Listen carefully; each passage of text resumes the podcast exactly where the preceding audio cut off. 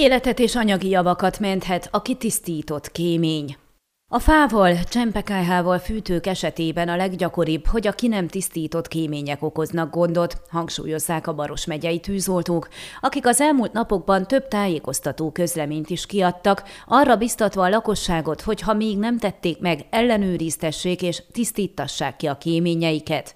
Az intézmény szóvivője Dan Petro Daniel szerint a ki nem takarított kémények miatt évente több száz lakás tűz keletkezik, időnként ember életet követel a mulasztás, pusztítás.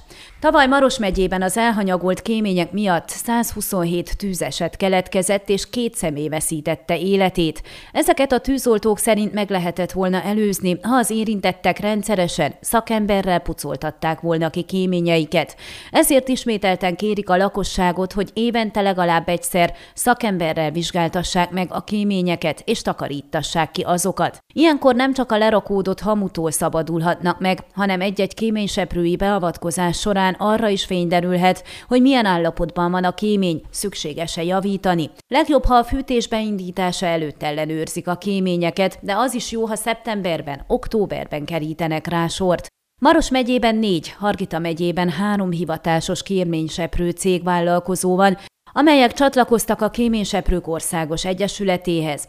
Egybehangzó véleményük, hogy az emberek egy része csak akkor fordul hozzájuk, amikor már szinte késő, amikor már nem tud távozni a füst a kéményen, és visszagomolyog a lakásba. Ideális az lenne, ha májusban, júniusban fordulnának szakemberhez, hogy ki tudják javítani a nyár folyamán az esetleges meghibásodásokat. Az Országos Egyesület elnöke, a Szánszrégeni Mircsá Belsojánú arra figyelmezteti a lakókat, hogy csak szakembereket engedjenek be a lakásba, olyanokat, akikben megbíznak, vagy akiknek neve szerepel az Egyesület jegyzékén. Mint kiemelte, Maros megyében több panasz érkezett a Brassói rendszámú autóval, kettessével érkező kéményseprőkről, akik közül egyik a kéményt vizsgálta, a másik pedig tárgyakat tulajdonított el a lakásból.